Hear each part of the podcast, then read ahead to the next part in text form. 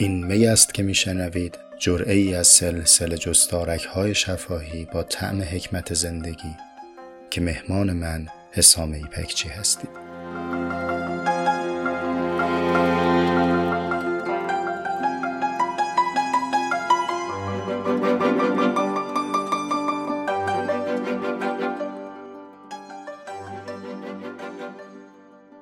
سلام بر رفقای من. امیدوارم که حال احوالتون خوب باشه. جرعه دوازدهم می رو با هم هم پیاله هلوهوش یه ربی من در خدمت شما هستم و عرض دارم اما به زمان کوتاه حرف بلنده و از اونجایی که نقل قول از نابغه است به نام آرتور شوپنهاور نیاز به دقت داره.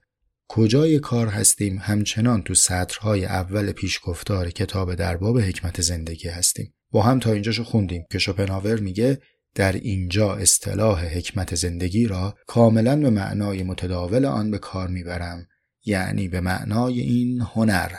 به کلمه هنر که رسیدیم قلابمون گیر کرده لنگر انداختیم و پیرامون هنر داریم می اندیشیم جورعه قبل به این گزاره رسیدیم به این جنبندی که هنر نزد نوابق است. خب حق داریم اگر این سوال در ذهن ما شکل بگیره که خب نابغه کیه؟ نوابق کی باشن؟ که هنر نزد اونها باشه. پس در این جوره می‌خوام درباره گزاره نابغه کیست با هم فکر کنیم.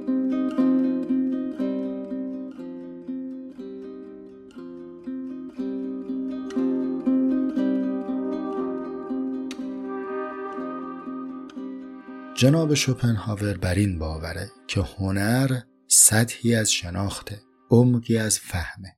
در واقع گونه ای از تماشا و نظارگری است. اما چه جور نظارگری آنگونه که فارغ از اصل دلیل کافی بتونیم جهان رو نظاره کنیم. آزاد از اراده بتونیم هستی رو تماشا کنیم. اصل دلیل کافی در فلسفه شوپنهاور نقش پررنگی داره. از همون سطرهای ابتدایی کتابش هم با همین کلمات شروع می‌کنه. ما هم تو می ورود نداریم به این مبحث. این مال کسانی است که می‌خوان فلسفه شوپنهاور رو بفهمن. ما فقط می‌خوایم کتاب در باب حکمت زندگی رو بدانیم. یا شاید جمله ای مثل این که بگیم کسی بتواند آزاد از اراده جهان را تماشا کند این جمله سقیلیه ما راحت از پسش بر نمیایم. پس برای چی داره این جمله رو میگی حسام؟ به سه دلیل میگم. دلیل اول این که آقا از الان در ذهنمون داشته باشیم که ما شوپنهاور رو نفهمیدیم. آخه این گرفتاریه که ما با دو تا قصه خوندن چهار تا سرچ اینترنتی و کمی سخنرانی و درس گفتار شنیدن بگیم ما شوپنهاور شناس شدیم. نه والا اینطوری نیست. پس عرض اول اینه که آقا بدانیم شوپنهاور بزرگتر از آن چیزی که ما اینجا داریم راجع به صحبت می‌کنیم اندیشیده. یه نمیدانمی گوشه ذهنمون رزرو نگه داریم که بعدا بریم به می‌دانم تبدیلش کنیم. این یک نکته دوم همون بحث نگریستنه. همون بحث شناخت و تماشاست. یعنی هنر گره خورده با نوعی از معرفت. هنر یک سطحی از فهمه. بنابراین لزوما یه دستاورد یه ابزار یه خروجی یه کالای قابل فروش اینها ذات هنر نیست. اصالت هنر در یک شناخت و یک معرفت. اما نکته سوم اینه که هنر داره در جهان مطرح میشه. یعنی ما اگر بخوایم هنر از نگاه شوپنهاور رو بفهمیم ناگزیریم که جهان از نگاه شوپنهاور رو فهمیده باشیم. مکرر در جوره های سابق عرض کردم که شوپنهاور اثر اصلیش به زبان فارسی با این عنوان ترجمه شده. جهان همچون اراده و تصور. یک تلقی غیر دقیق و ناسحیح اینه که خیلی از ماها برداشت کردیم که شوپنهاور یک جهان یا یک سطح از جهان رو داره معرفی می‌کنه. این کتاب بیانگر دو جهانه. اول جهان همچون اراده.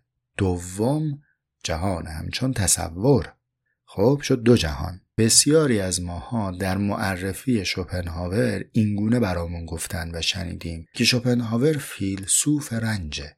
فیلسوف بدبینی و سیاه بینی است. ملال رنج و درد در ادبیات شوپنهاور خیلی پرتکراره. همه اینا درسته اما کامل نیست. لازمه که ما بدانیم تمام این رنج و دردهایی که از زبان شوپنهاور داریم میشنویم فقط و فقط مربوط به جهان اوله. این جهان همچون اراده است که انباشته از درد و رنجه.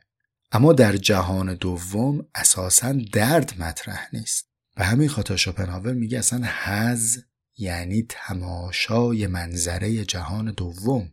توضیح مبسوط این ماجرا در وضاحت من نیست. حتما اگر مشتاقیم که بیشتر بدونیم باید بریم منابع اصلی رو بخونیم.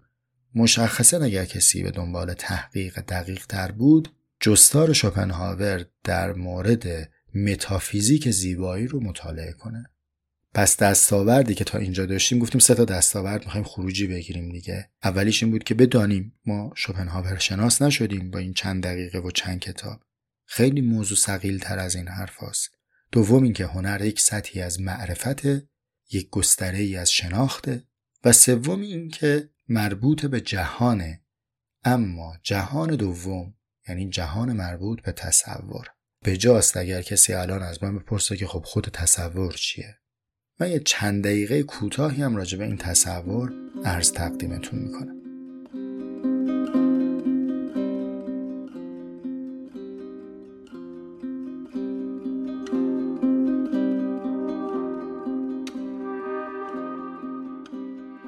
در ترجمه اثر آرتور شوپنهاور من سه تا تعبیر فارسی یا سه تا جایگزین و معادل فارسی شنیدم.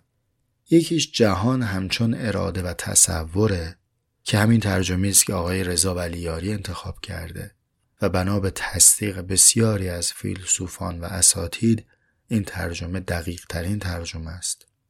یکی ترجمه به عنوان بازنموده یعنی جهان همچون اراده و بازنمود که تو بعضی از مقالات من دیدم. و سوم جهان همچون اراده و نمایشه که من فقط تو زیرنویس این کتاب در باب حکمت زندگی دیدم که جناب مبشری ترجمه کردن به نظرم میاد این تمایز در ترجمه ها به خاطر اینکه به سراغ متن انگلیسی رفتن.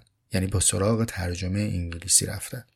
تو خود ترجمه ای که به زبان انگلیسی ارائه شده دو عنوان انتخاب شده برای کتاب. یکی The Word as Will and Representation هست.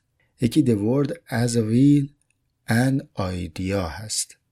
اونهایی که بازنمود یا نمایش ترجمه کردن به فهم من معادل Representation رو گذاشتن.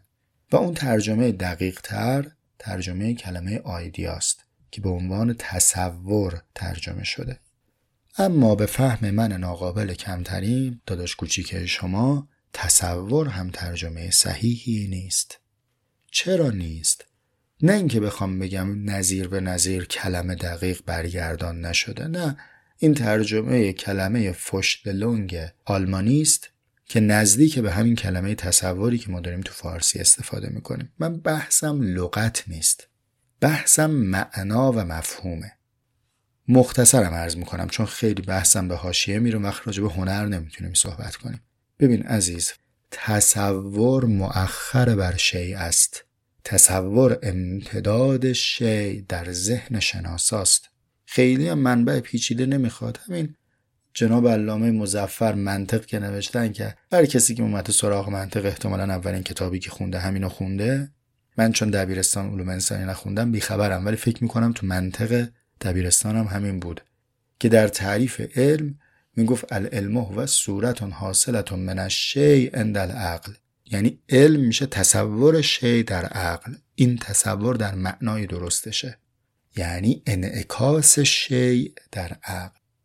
اما اون چه که شوپنهاور داره در موردش صحبت می‌کنه مقدمه بر شیعه. نمی‌دونم در فارسی ما چه کلمه ای رو باید بذاریم که این معنا رو برسونه. اما نزدیکترین کلمه به این نگاهی که شوپنهاور داره همان کلمه انگلیسی آیدیا و اون چیزیست که ما بهش میگیم ایده. از قرابت تفکر شوپنهاور با افلاتون هم برمیاد که منظور شوپنهاور ایده بوده. کما اینکه به ایده افلاتونی هم خیلی خیلی نزدیک نگاهش. اما ایده چیه؟ ببینید اینکه ایده چیست واقعا بحث کردن پیرامون ایده چیست؟ یک سلسله بحث می‌خواد و یک معلم خبره ای که بگه و من و شما ازش بشنویم. اونقدر بدونیم که ایده چیزی است که شیع بازتاب اونه و پیرو اون به وجود میاد. خیلی از ماها شاید این عنوان مسل افلاتونی رو شنیده باشیم. مثالی که افلاتون در کتاب جمهور آورده و یک قاری رو مثال زده. گفته فرض کنیم که ماها به یک سو داریم نگاه می‌کنیم و یه تصاویری رو داریم می‌بینیم. فرصت اینم نداریم اجازه اینم نداریم که برگردیم پشت سرمون رو ببینیم در قول و زنجیریم. تصاویر رو داریم تماشا می‌کنیم و فکر می‌کنیم یعنی هستی. از غذا یه نفر از این قول و زنجیر در میره رها میشه و میره می‌بینه که ای دل قافل یه چیزی اون بیرون هست که در برابر شعله آتیش قرار گرفته و ما داریم سایه هاشو می‌بینیم. این سایه ها رو فکر کردیم حقیقت در صورتی که اصلا حقیقت یه چیز دیگه بود و اینا فقط سایه هایی از اون حقیقته. اون حقیقته و اون عالم خارجی به عنوان عالم مثالی مطرح شده. این موصول ترجمه که برای آیدیا انتخاب شده. و من تصور می‌کنم ما الان ایده رو راحتتر می‌فهمیم تا موصول. یه مثال خیلی خیلی خیلی رقیق شده بگم. یعنی انقدر رقیقه که سایه به سایه غلط نشسته. خب؟ ولی فکر می‌کنم که اینجوری خودم بهتر می‌فهمم و بهترم می‌تونم بیان کنم. شما قبل از اینکه یک چیزی رو خلق بکنید پدید بیارید فرض کنید نقاشید قبل از اینکه این نقاشی بخواد روی بوم متجلی بشه اول این نقاشی کجا پدید میاد؟ آیا غیر از اینه که یک ایده ای در ذهن شما هست که بعد این ایده در عالم خارج نمود پیدا می‌کنه و میشه یک چیز؟ همین مثال رقیق شده ناقص رو بزرگ بکنیم در حد هستی. اینگونه که گویی که تمام این چیزهایی که ما داریم الان اینجا می‌بینیم یه ایده ای بوده که وقتی اون ایده محقق شده اتفاق افتاده ما داریم ازش این تصویر رو می‌بینیم. ولی واقعیتش اینه که سمفونی بتوون یک ایده ای در ذهن او بوده. نقاشی ونگوک و پیکاسو یه ایده ای در ذهن او بوده و ما دقیقا دسترسی به اون ایده نداریم. نمی‌دونیم اون ایدهش چیه. ولی یک نمودی از اون رو در قالب یک سمفونی در قالب یک معماری در قالب یک نقاشی در قالب یک شعر ما داریم اینا رو می‌بینیم. خب پس به این تعبیر حقیقت هنر چی شد؟ شد اون ایدهه اونه که حقیقت هنره. حالا با این مقدمه به این طولانی برسیم به اینکه خب نابغه کیست؟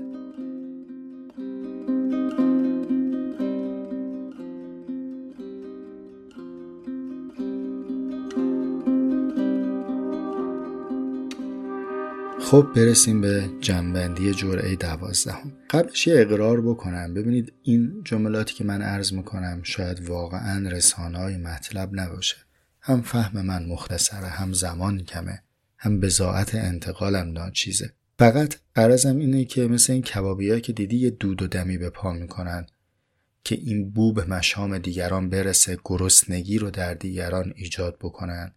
من فقط دارم یه دودی به پا می‌کنم و بقیه ماجرا موکول به زحمت شماست. این سطح از مباحث شنیدنی نیست شدنی است و به همین خاطره که هم مدت جرعه ها کوتاه هم بینش فاصله دیده شده. اگر من بنا باشه که گارسون اطلاعات باشم خب میشه کتاب از رو خوند هر روز جرعه منتشر کرد. ولی دلم نمیاد گارسون باشم در حق خودم جفا میشه. گارسون بنده خدا چیکار می‌کنه؟ یه پیش خدمتی دیگه. از مطبخ ور میداره غذا را میاره میده به مشتری.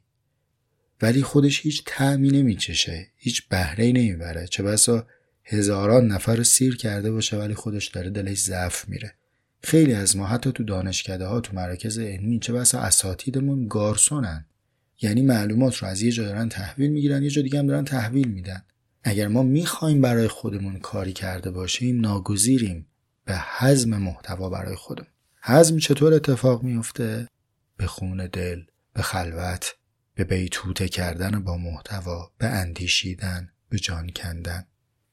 جنبندی ارز نابغه کسی است که امکان تماشای ایده های این هستی رو داره.